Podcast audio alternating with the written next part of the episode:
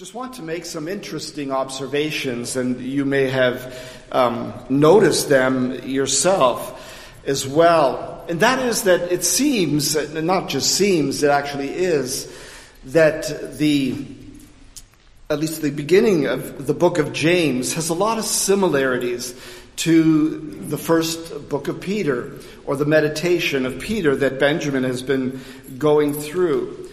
And even uses some very uh, familiar and same language. Um, we know that the audience uh, was very much the same, the Jews that were dispersed in many different places, but just the references to being born again, to the word of truth, to that call of holiness, and also even direct references like the comparison of, of man and the brevity of life and how it is so much like grass that grows up and then, then fades and, and just withers away. And uh, probably other things that, that we could pick out that, that have that similarity. And even the very text that I have read this morning has a lot of similarity to the text that Benjamin read from on Sunday morning. And if you will remember the, the three main points that he was trying to make, that there was a, a, a call to sincerely desire these three things. Number one, to kill sin in our lives and then to sincerely desire to long for the sincere and the spiritual milk of the Word. And thirdly, to desire, sincerely desire to truly taste and see that the Lord is good and that He is gracious.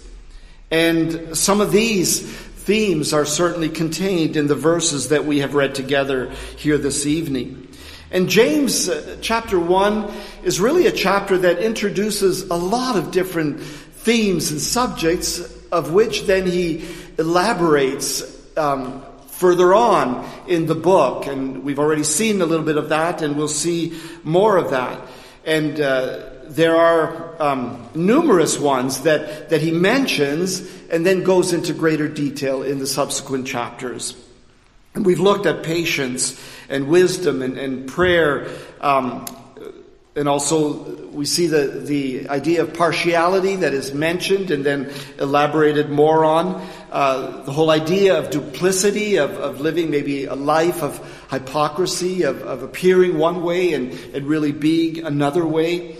And, and then that important um, aspect of, of how important it is for our words to, to match our actions, and we certainly have read that here as well. And then the tongue. Uh, you know, he introduces it in the reading that we have had here, but then in the third chapter, we'll, when we get to that, we'll see that he goes into that in far more detail.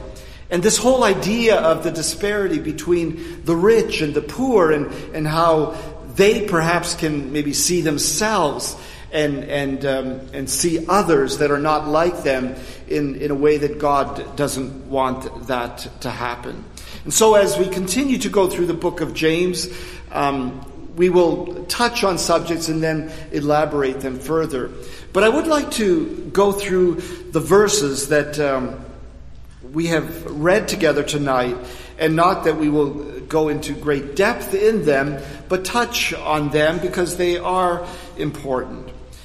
The text that uh, we read began with the words wherefore. And, and as you've heard from myself and others uh, from the pulpit here from time to time mention that whenever the Bible uses that word or begins a, a, a verse or, or, a section of scripture and says wherefore, or the synonym of that, which would be therefore, it really is, is pointing to um, verses before that or something that was said before that and saying, because of that, this is what we need to consider. This is what we need to observe. And so, this is very much true uh, in the reading tonight. And the verse that is before this, which um, I'll read, verse 18 says, Of his own will he begat, um, begat he us with the word of truth that we should be a kind of first fruits of his creatures. And I used a paraphrase of that. He chose to give birth to us by giving us His true word, that we out of all creation should be His prized possession. And so this clearly points us to the whole idea that through the, the Word, the true Word of God, the gospel of Jesus Christ, and the power that is contained in that Word, of which we also read in our text this evening, that that um, leads men to repentance and to conversion and to the new birth that needs to result in something and, and results in, in a changed life and, and establishes a relationship with God, uh, our Creator, but then puts us into a relationship um, in which He wants us to live a certain way according to the Word of God. And the, the last verse of what we read here is the one that really summarizes, um, in a sense, the first chapter of James and much of what he is teaching in his entire epistle, but certainly also summarizes the reading that uh, we have had this evening. And I'll read that verse again, where the Bible says here, James writes, Pure religion and undefiled before God and the Father is this to visit the fatherless and widows in their affliction, and to keep himself or oneself unspotted from the, the world. So, what does this mean? Pure religion. Pure. You know, I think all of us, when we think of the word pure, there's probably things that, that come to our mind and, and what just flashed into my mind was pure maple syrup. You buy maple syrup and you can buy it maybe in different ways, but if you buy the pure maple syrup, it's 100% uh, maple syrup. And that could be true for many different things in life. So when we think of pure, other words that would come to our mind would be something that is genuine. It's the real thing. It's, it's not as, as sometimes in this world, um, People will sell things or, or, or try to uh, give things, and they're not genuine. And we have a word for that, a knockoff, they call it. Something that maybe looks identical, maybe even feels identical, or seems like it's identical, but when you see the price, you know it's not the real thing. You know it's not genuine. And it's not really real, or as we would say here, pure. Other words might be uh, counterfeit. Um, and we know, we obviously, when you say the word counterfeit, you know, most obviously, that would be referring to, to money that looks, um, and to most of us would feel exactly uh, like the real thing, but in essence, it's not because it has been um, made counterfeit, uh, or forgery would be another word that comes to mind. And another uh, word that this verse uses is the word undefiled. And, and that's really a reference to, to something that maybe was pure at one point, but then became defiled because something else was mixed in, something else was added to it. And it became as we would say sometimes, spoiled or soiled with something else. And so, imitation or fake or replica or not authentic, these are all words that would describe something that is not pure and the opposite of being pure. And so, we will con- consider this this evening and ask the question what this, this pure religion um, an undefiled religion, what does it look like based on the scriptures that we have read, the verses that we have read tonight? And we could also ask it this way what is true Christianity? And what does that look like? And we could also ask the question why is that important? To any one of us. And I think it's very important because the Bible warns and speaks so much about deception that is in the world and the deception that will come. And we don't want to be deceived in the sense, thinking that we have something that is pure and without um, and undefiled, and, and, and that it's not.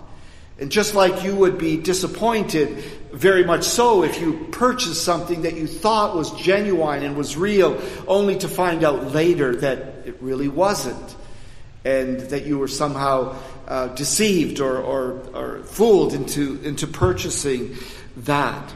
And so it is important because there is that possibility of being deceived and, and, and living in deception, of thinking that, that how we are living out our Christian life is the way it's supposed to be when perhaps it's not. And beloved, that can so easily happen. And so as we look at these verses and touch on them briefly, I see that there are four things here that really speak to, to this question, what is true Christianity? And obviously it's not just these four, four things, it's many, many other things that are contained in the scriptures that we can know. But let's look at the ones that, that are given to us here.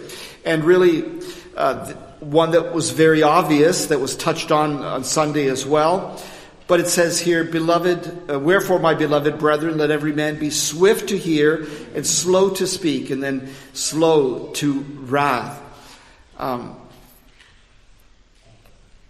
goes on to say, For the wrath of man worketh not the righteousness of God. Wherefore lay apart all filthiness and superfluity of naughtiness, and receive with meekness the engrafted word which is able to save your souls. And then going down to verse 26, If any man among you seem to be religious, and bridleth not his tongue, but deceiveth his own heart, this man's religion is vain.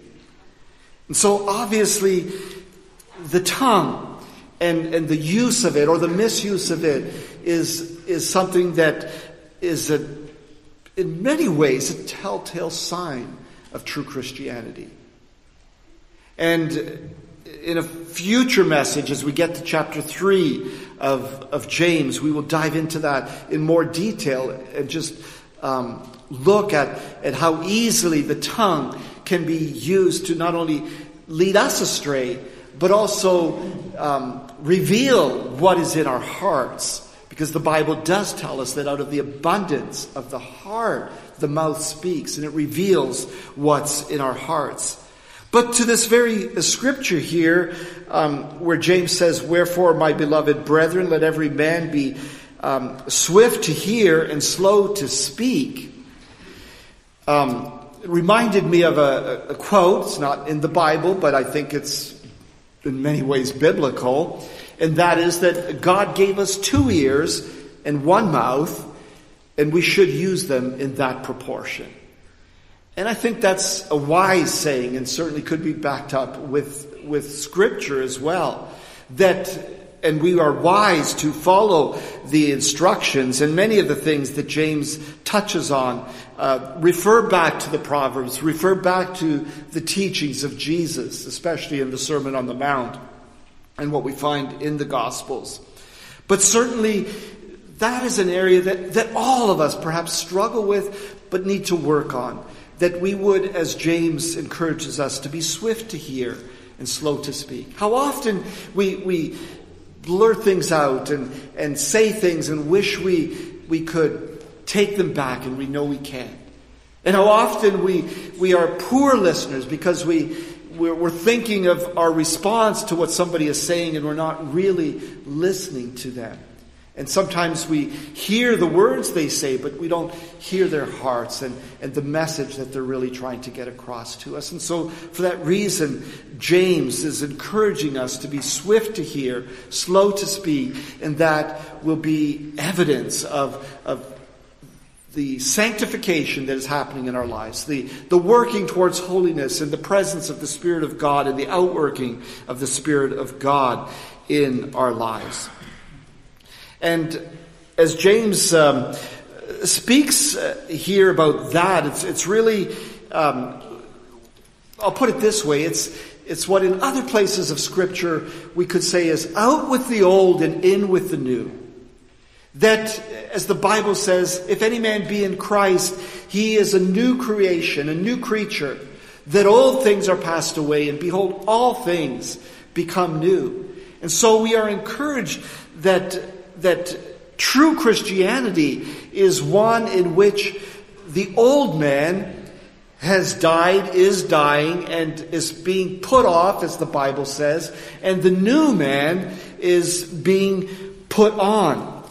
And we become more and more conformed to the image of Jesus Christ. And number of scriptures that bear that out. In Colossians, um, a few verses in chapter 3, verse beginning with verse 8. But now ye also put off all these anger, wrath, of which we read about this evening, malice, blasphemy, filthy communication out of your mouth. Lie not one to another, seeing that ye have put off the old man with his deeds, and have put on the new man, which is renewed in knowledge after the image of him that created him.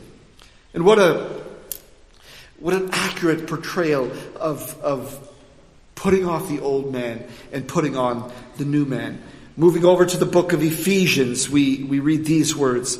That ye put off concerning the former conversation or way of life, the old man, which is corrupt, according to the deceitful lusts, and be renewed in the spirit of your mind, that ye put on the new man, which after God is created in righteousness and true holiness.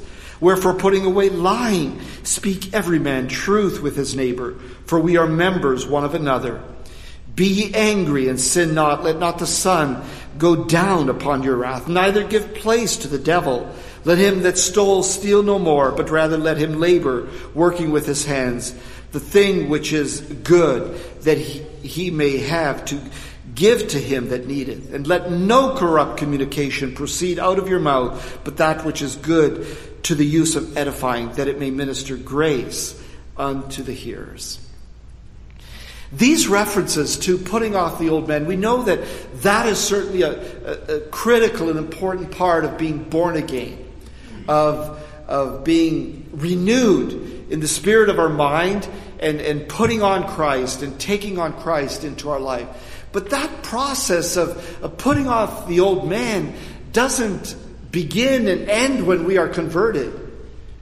Paul put it this way that we need to die daily to that old man and, and crucify that old man daily as he tries to resurrect himself in our lives and, and, and bring back those things that, that we are called upon in these verses to put off and to change. And so in any, at any time and in any way, these things creep into our lives, even in a small way, that could um, defile us, that could in a sense, um, pollute us, we might say, or water down our Christian testimony, we need to put those things off.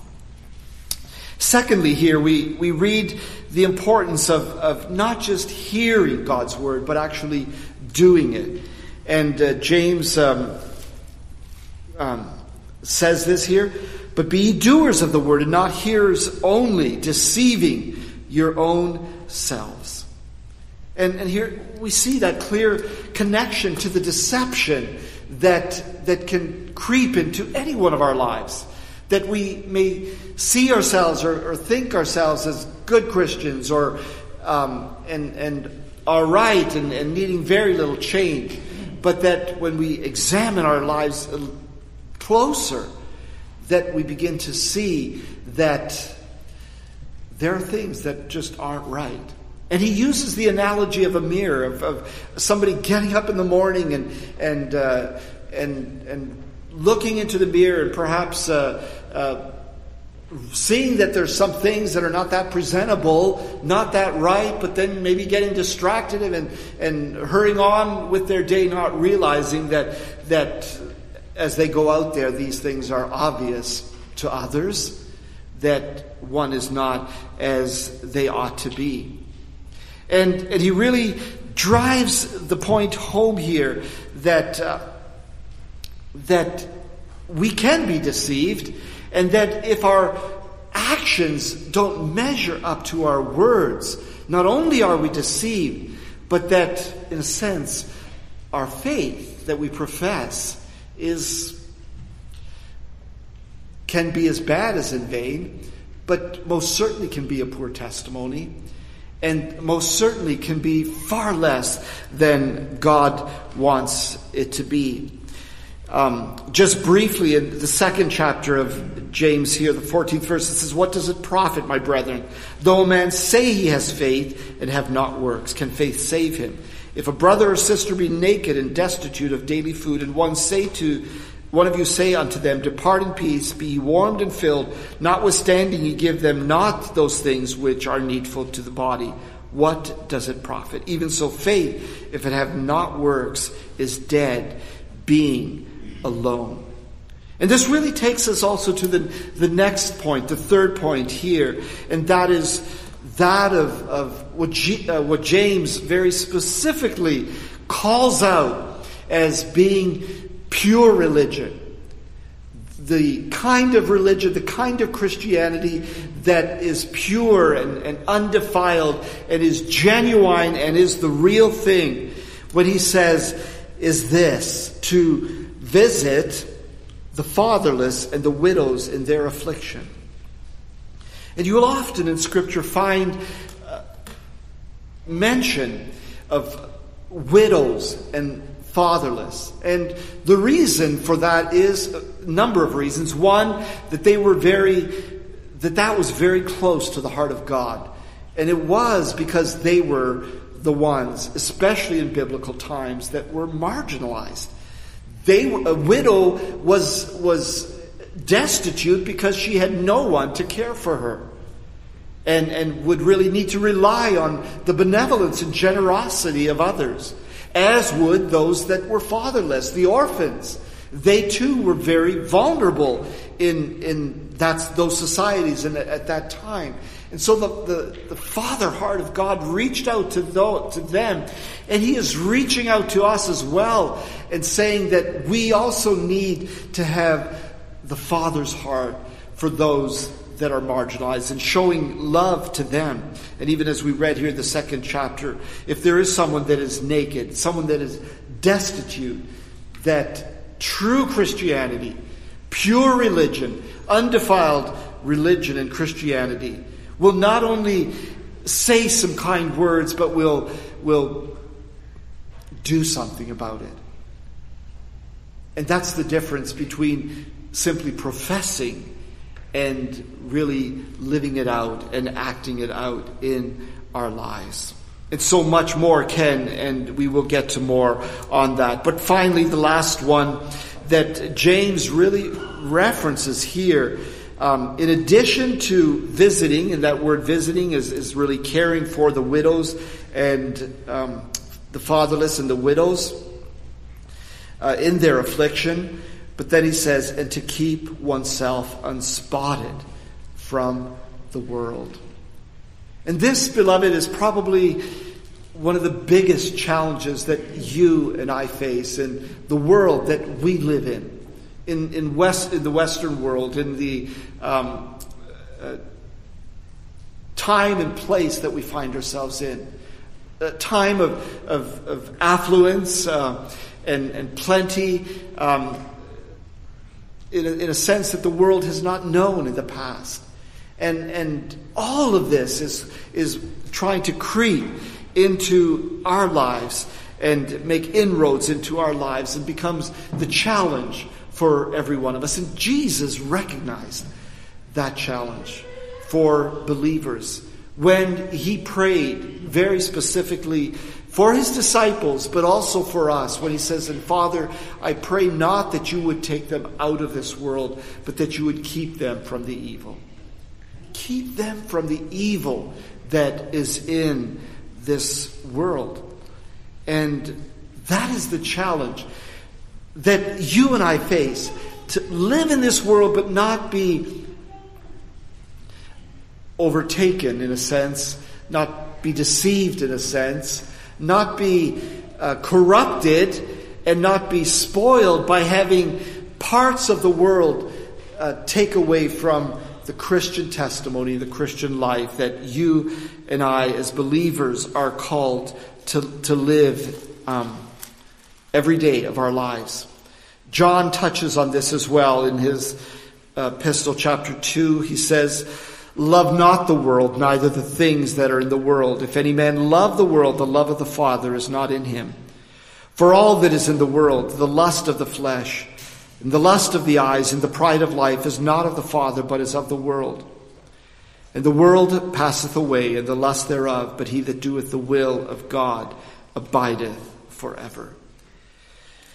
And it is that the lust of the flesh, the lust of the eyes, and the pride of life that tries to creep into our lives and, and cause that pure and undefiled religion or Christianity become defiled, to become diluted, another word, uh, to become minimized in our lives. And we need to, with the, with the power of God, with His Holy Spirit, this living and working in our hearts, fight against that by the grace and the strength that He will give us.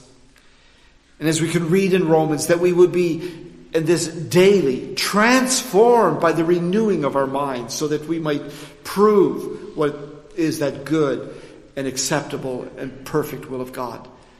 And being not conformed to this world, but rather transformed by the renewing of our minds. And so, in closing, I would just like to share a, a quote, a familiar quote to, to many, um, by Menno Simon in which he, I think, describes very aptly what this pure religion looks like, what true Christianity looks like, what a Christianity that is undefiled and, and unpolluted in a sense really looks like. And so let me just read this to you in closing. True evangelical faith is of such a nature it cannot lie dormant, but spreads itself out in all kinds of righteousness and fruits of love. It dies to flesh and blood. It destroys all lusts and forbidden desires. It seeks, serves, and fears God in its inmost soul. It clothes the naked. It feeds the hungry. It comforts the sorrowful. It shelters the destitute. It aids and consoles the sad. It does good to those who do it harm. It serves those that harm it. It prays for those who persecute it. It teaches, admonishes, and judges all with the word of the Lord. It seeks those who are lost. It binds up what is wounded. It heals the sick it becomes all things to all people. The persecution, suffering, and anguish that come to it for the sake of the Lord's truth have become a glorious joy and comfort to it. Amen.